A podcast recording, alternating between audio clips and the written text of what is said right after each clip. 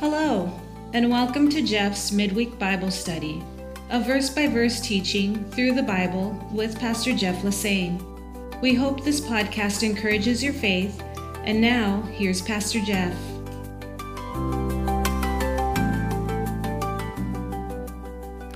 Welcome to the podcast, friends. And let me begin by encouraging you to please continue praying for Israel.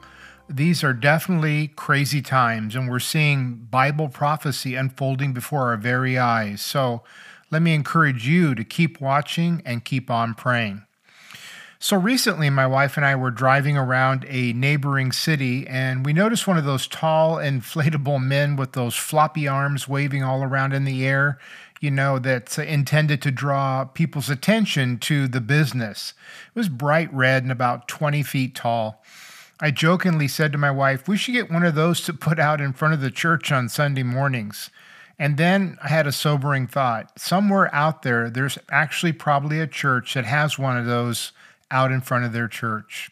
You know, this pra- uh, past spring, when I was on Facebook in the weeks leading up to uh, Easter Sunday, I noticed several church ads inviting people to attend their services. These were both new and established churches. I'm sure you saw the same thing in your area. And what I noticed here was I would say that probably about 80% mm, of those Facebook church ads sounded something like this. This coming Easter, we invite you to attend the you know, whatever, ABC Community Church. We'll have an Easter egg hunt for the kids, along with balloons, face painting, food trucks, and special music. Something for the whole family. Service time begins at 10 a.m. What was noticeably absent from many of those ads was any mention of worshiping Jesus or celebrating his resurrection. In fact, on one of those Facebook ads, some lady replied in the comments and said, You probably also meant to say that there was going to be worship and a sermon. And I thought to myself, Good for you, lady. A few hours later, I happened to see that same church ad on Facebook, and her comment had been deleted from the page. Ouch, I guess the truth hurts. Fortunately, some church ads were inviting people to come and worship Jesus and to celebrate his resurrection at Easter. Here's the reality whatever you do to bring people into your church is what you'll have to continue doing in order to keep them there. So if you get people to visit your church because you're offering entertainment and to come and have a good time, have fun, then you're going to have to keep entertaining them or they won't come back. Now, don't get me wrong, we should be inviting people to church on a regular basis, but make no mistake about it. The church exists to exalt the Lord and to build up God's people through worship, fellowship, and the faithful teaching of God's word. And in the words of the great hymn, all other ground is sinking sand. Someone recently uh, posted on Twitter after the rapture, don't be surprised to find many prisons half empty and some churches half full. Now imagine being a pastor or a spiritual leader in a church and receiving a letter from Jesus telling you what he thinks of your church. I don't care how much you seek to honor God in everything, it would be an intimidating prospect. Like a few years ago when I got a letter from the IRS. Never happened to me before. I opened it up. I was quite surprised to read that I was being audited for my charitable giving from the previous year. I happened to know a Christian brother who had retired from the IRS, so I reached out to him for any advice that he might have. His first question was, Did you do anything wrong? I said, Absolutely not. So he smiled and said, Then there's nothing to worry about. Just give them copies of all your tithe and donation receipts, and you should be fine. So I did. And a month later, I received another letter from the IRS stating that everything was in order and that I could consider that audit closed. But what if Jesus audited our church spiritually or our spiritual life individually? As we return to our series in Revelation, we come now to chapter 2 and to the beginning of the second main section. Back in chapter 1 and verse 19, we discovered that Revelation has its own natural outline presented to us. Jesus had instructed John to write down, first of all, the things which you have seen past in the past. That's recorded in chapter 1. Next, John was to write down the things which are in the present, and that brings us to chapters 2 and 3, the letters of Jesus to the seven churches. And then when we get to chapter 4 and on through the rest of Revelation, we'll be looking at the things which will take place after this, looking ahead to what lies in the future. Before the Apostle John's banishment to the island of Patmos, he had been living in the city of Ephesus in Asia Minor. There were seven main cities in that region and seven main churches, all of which John was apparently overseeing spiritually as an apostle. Along with Ephesus, the largest and the main one, there were also churches in the cities of Smyrna, Pergamos, Thyatira, Sardis, Philadelphia, and Laodicea. These were now seven literal churches in seven literal cities. So, heading into chapters two and three, we'll be looking at seven letters to seven churches, which is my message title, and this will be part one. In the New Testament, there's about 30 different local churches that are mentioned or identified, but the focus is now on these seven. And for the record, the entire book of Revelation was written to these seven churches. Remember what we read back in Revelation 1 4 that this book was written by John and then sent to the seven churches in Asia. So everything in Revelation was written to them. But with that said, we know we now see that each of these seven churches also received personal, specific evaluation from the Lord about their ministry. And along with that, and on a broader level, these churches represent various eras in church history over the past 2,000 years. For example, Ephesus, the first church, represents the first century church, which had started out on fire for the Lord, but was slowly losing some of its passion and zeal. The seventh and final church, Laodicea, represents the church of the last days, oftentimes lukewarm, struggling with compromise and carnality. But with that, we also find that each of these seven churches are in every age of church history. In other words, there's always going to be a persecuted church like the one at Smyrna, and there's always going to be on fire and faithful churches like the one at Philadelphia. Finally, and most importantly to each of us, is the personal application. These letters not only describe the condition of various churches, but the condition of various believers as well hey, listen, we're either on fire for the Lord or we have become lukewarm in our faith, or for some, their faith has gone cold. And so, as we make our way through these seven letters to seven churches, we need to ask ourselves, what might Jesus want to say to me as a believer? That's why Jesus says at the end of each letter, He who has an ear to hear, let him hear what the Spirit is saying to the churches. Churches are made up of people, not buildings. Buildings don't have ears to hear, but we as God's people do. There's so much personal application for each one of us, and so we must invite the Holy Spirit to examine our hearts as we walk through these letters. Most of us are interested in what Revelation has to say about the future, but first, God wants to speak to us about the present and about our spiritual condition.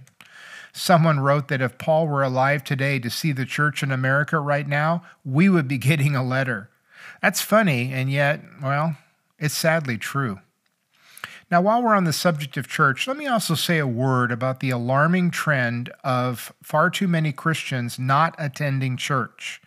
It seems to me that after COVID closed down most churches for a period of time, many believers decided that they didn't need to go back after the churches reopened. They either got used to watching church at home on television or else they just got used to skipping church altogether. Too often, the response sounds something like, Well, I don't have to go to church to be a Christian. Technically, that's true, but technically, it's also true that you don't have to live with your spouse in order to be married. But try living apart from your spouse for a while and then watch what that will do to your marriage. Married couples need to be together, and so does the family of God. Not to mention that as parents, we're leading our children to church. Otherwise, pay careful attention.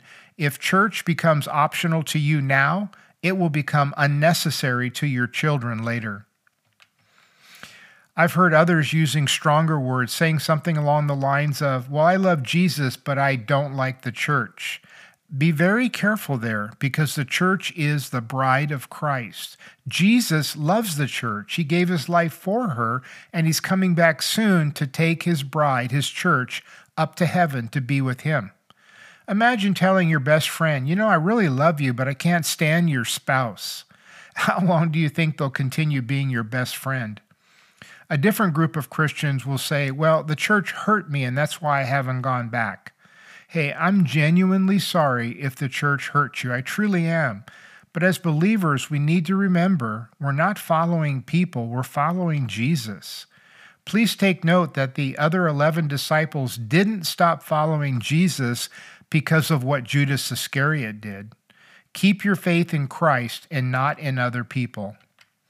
Now, coming back here to the seven churches, we're going to see that there's a series of steps, a process by which our Lord evaluates each of these churches, and it basically follows this pattern. Number one, which church is it? Jesus always begins each letter by identifying the city where the church resides. Then he goes to com, uh, commendation.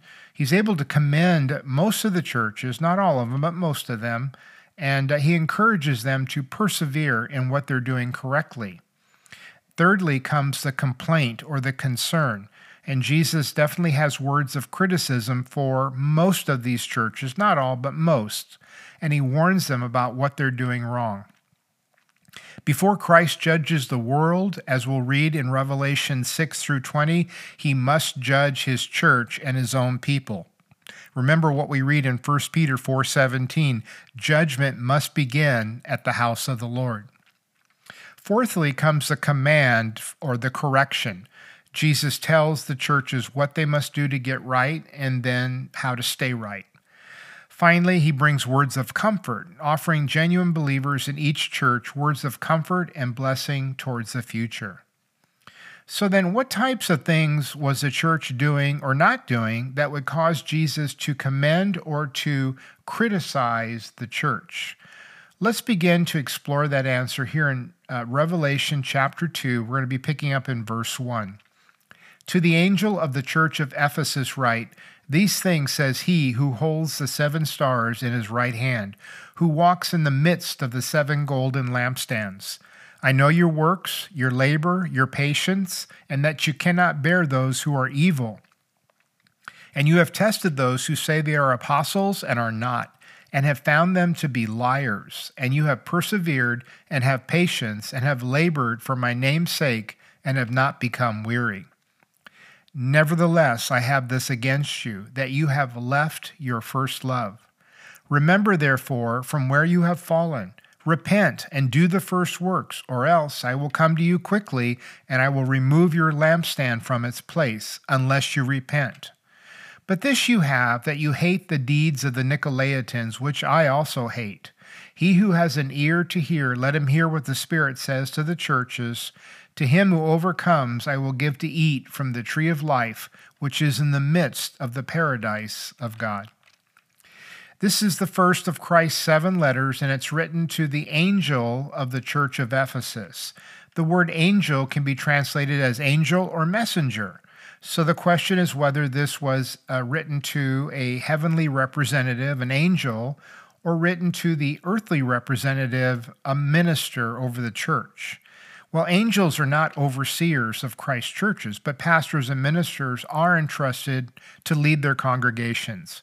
So it seems fairly certain that these letters were addressed to the spiritual leader over each of those churches. This first letter then was written and sent to the church at Ephesus. So let's talk about that city and that church for just a few moments. Each of the churches that received a letter from Jesus had background information that tied into particular words that Jesus had for them. So let's begin with some facts, starting with the fact that the church at Ephesus is the only church in the New Testament to receive letters from two different apostles. Paul wrote to this church during his imprisonment in Rome, and that epistle is known as Ephesians.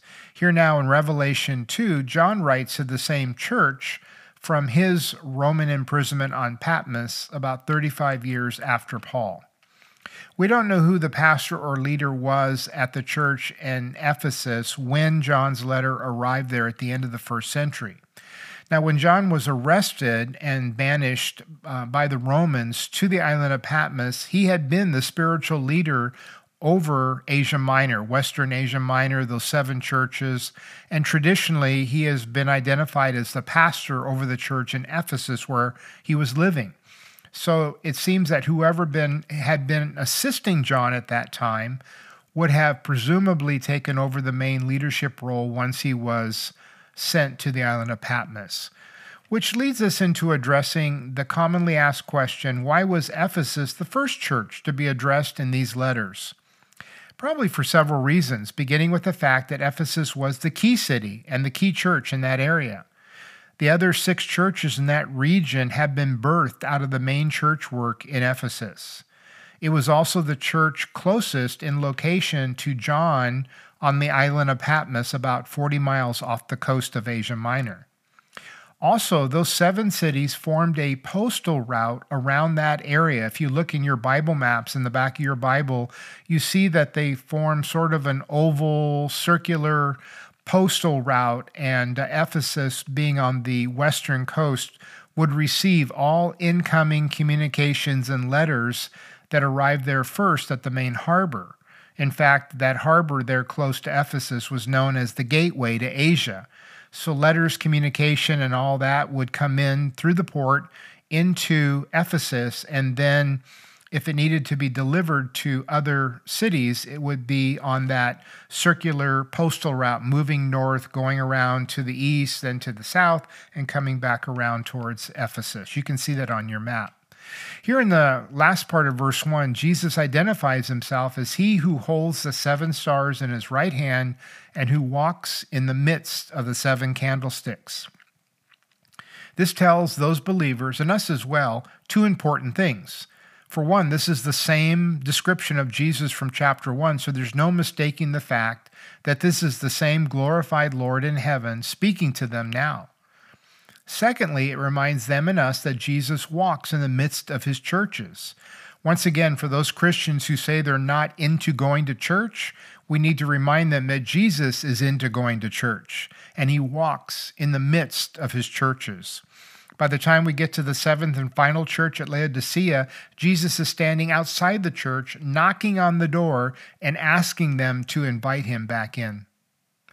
Jesus goes on to say, I know your works, your labor, and your patience. It's an important reminder that Jesus always knows what's going on in the church, in the individual lives of believers, in the world, and so forth. Jesus is omniscient, which means all knowing. Even when we pray, the Lord already knows what we have need of before we even ask. And what Jesus already knows about the church of Ephesus is that they were very orthodox. They were doing the right things, they were remaining patient in the midst of their suffering and persecution, and they were doctrinally sound while not tolerating evil. In fact, they tested those who claimed to be apostles or spiritual leaders and they found that those who were wolves in sheep's clothing, they exposed them as liars. They were doing all of those things without becoming weary. That's quite a recommendation, quite a commendation. One of the ways that the Ephesian church excelled in their doctrine and discernment in verse 6, uh, and Jesus commended them for it, is that they hated the deeds of the Nicolaitans, which Jesus also hated. In fact, twice in these seven letters from Jesus to these first century churches, Jesus refers to them. So, who were the Nicolaitans? Well, according to several early church leaders and writers like Tertullian, Irenaeus, and Eusebius, the Nicolaitans were a group of apostates who followed a man named Nicholas. The same Nicholas, sad to say, who was selected as one of the deacons in the early church that we read about in Acts chapter 6. Along with six other men, Nicholas was appointed by the church to help the apostles with overseeing daily matters so that those apostles could then focus on prayer and the Word of God. Now, on the high end of those selections was Stephen, whose bold witness made him the first martyr of the early church. But on the low end of those selections was Nicholas, who ended up becoming a heretic. His followers then became known as Nicolaitans, a term that means to conquer the people. One early church writer named Clement described them as, and I quote, abandoning themselves to pleasure like wild goats. All of their ungodly and unbiblical practices in the name of religion led Jesus to declare that he hated their deeds. And the church at Ephesus also hated their practices. But in verse 4, in spite of all their good, Jesus says to the church at Ephesus, Nevertheless, Nevertheless, I have this against you, that you have left your first love. Loose paraphrase, you no longer love me like you once did in the beginning. This was an impressive church, loaded with good works and sound doctrine, but Jesus always looks at the heart, and what he saw beneath those outward works was a loveless church. As Paul reminds us in 1 Corinthians 13, we can possess the language of angels or the gift of prophecy or the faith to move mountains or the courage to give our bodies to be burned. But if we don't have love at the center of it all, then none of it amounts to anything. Notice with me in verse 4 that they had not lost their first love, but Jesus says, You have left your first love. A husband might say to his wife, I've lost my jacket. And the wife might respond, You didn't lose your jacket. You left it at the restaurant where we had dinner last night. But here in Ephesus, this was no accident, this was neglect. They had neglected to nurture their personal relationship with Jesus. Kind of like Martha knocking herself out in the kitchen, she simply failed to spend time with Jesus in the living room. Neglect probably creates more problems in our lives than any other single failure neglecting our marriage, neglecting our health, neglecting our family, all of it will lead to serious problems. And neglecting Jesus will lead to spiritual ruin.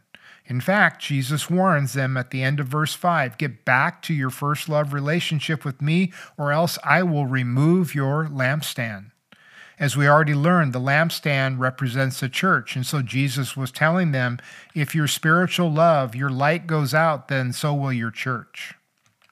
The church at Ephesus had great reputation and a rich history of fruitful ministry. Going back to Ephesians 1:15, 3 decades earlier, Paul had commended this church for their faith and their love.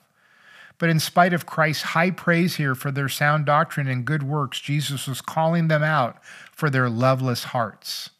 The thing about sound doctrine and good works is while they are tremendously important, if we're not careful, they can lead to pride and cold heartedness.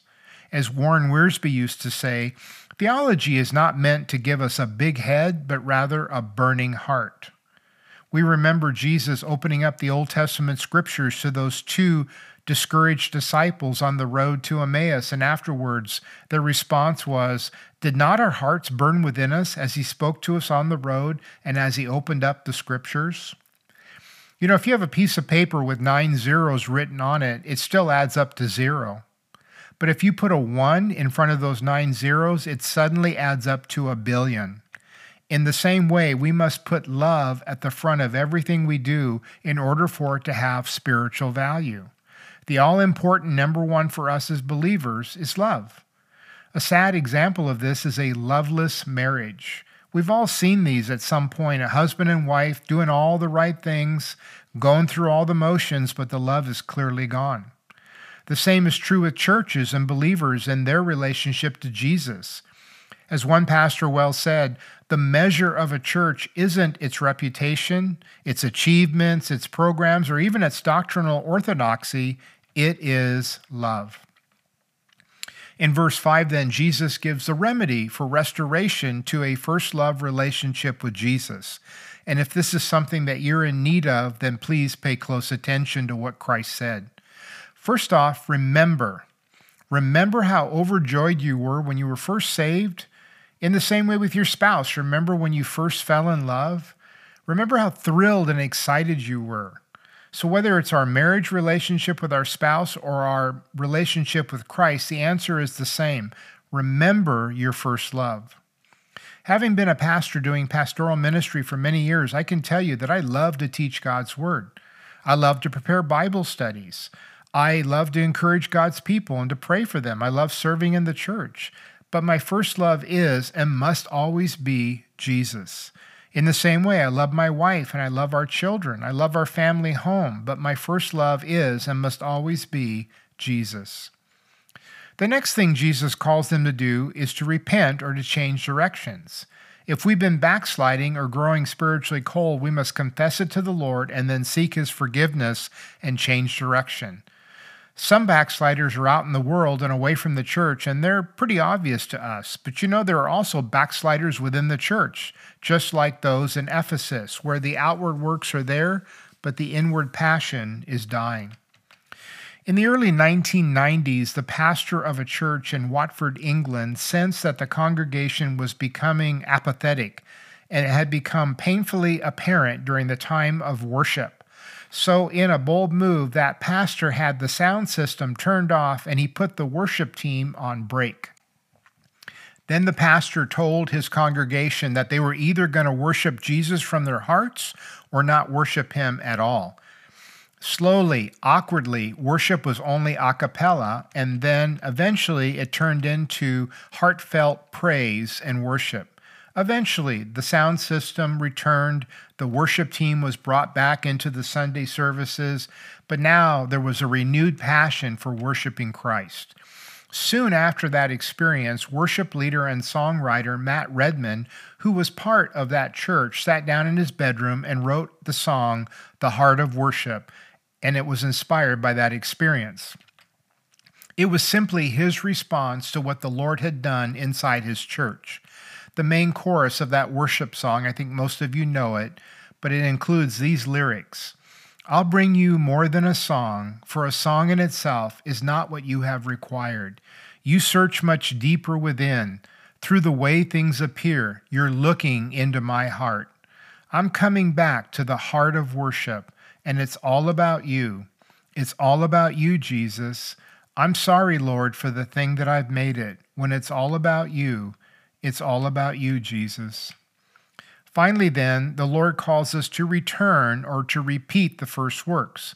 Get back to the way things were with the Lord before it's too late. Get back to doing the right things in the right way and for the right reasons. If you're Martha in the kitchen, staying busy with other things, get back into the living room with Mary and spend time with Jesus.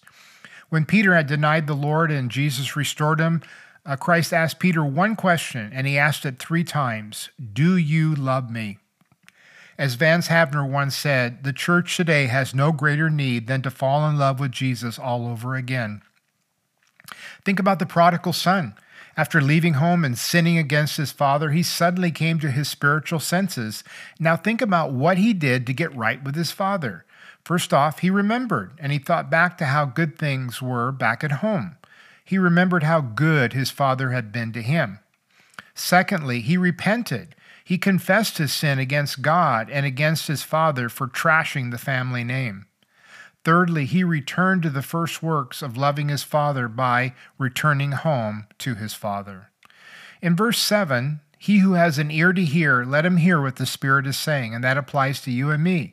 Just because a person has ears doesn't mean that they're listening. Case in point, when your children are outside playing and you call them in for dinner, good luck with that. Jesus finishes his letter to the Ephesians with a word of comfort. To him who overcomes, I will give to eat from the tree of life, which is in the midst of the paradise of God. This simply refers to heaven, and the tree of life represents eternal life. As we close, I'd like to highlight the term Jesus uses here, overcomer. He uses that word 17 times in Revelation. Essentially, it's just describing a genuine believer. The overcomer or genuine believer will enjoy eternal life in heaven with Jesus. It's used again in Christ's letter to the church at Smyrna, which we'll look at in our next podcast. And the overcomer or genuine believer is promised that they will not be harmed by the second death, which is eternal punishment for the unsaved. And so thanks be to our Lord Jesus Christ, who has delivered us from eternal death unto eternal life. In Jesus' name, amen.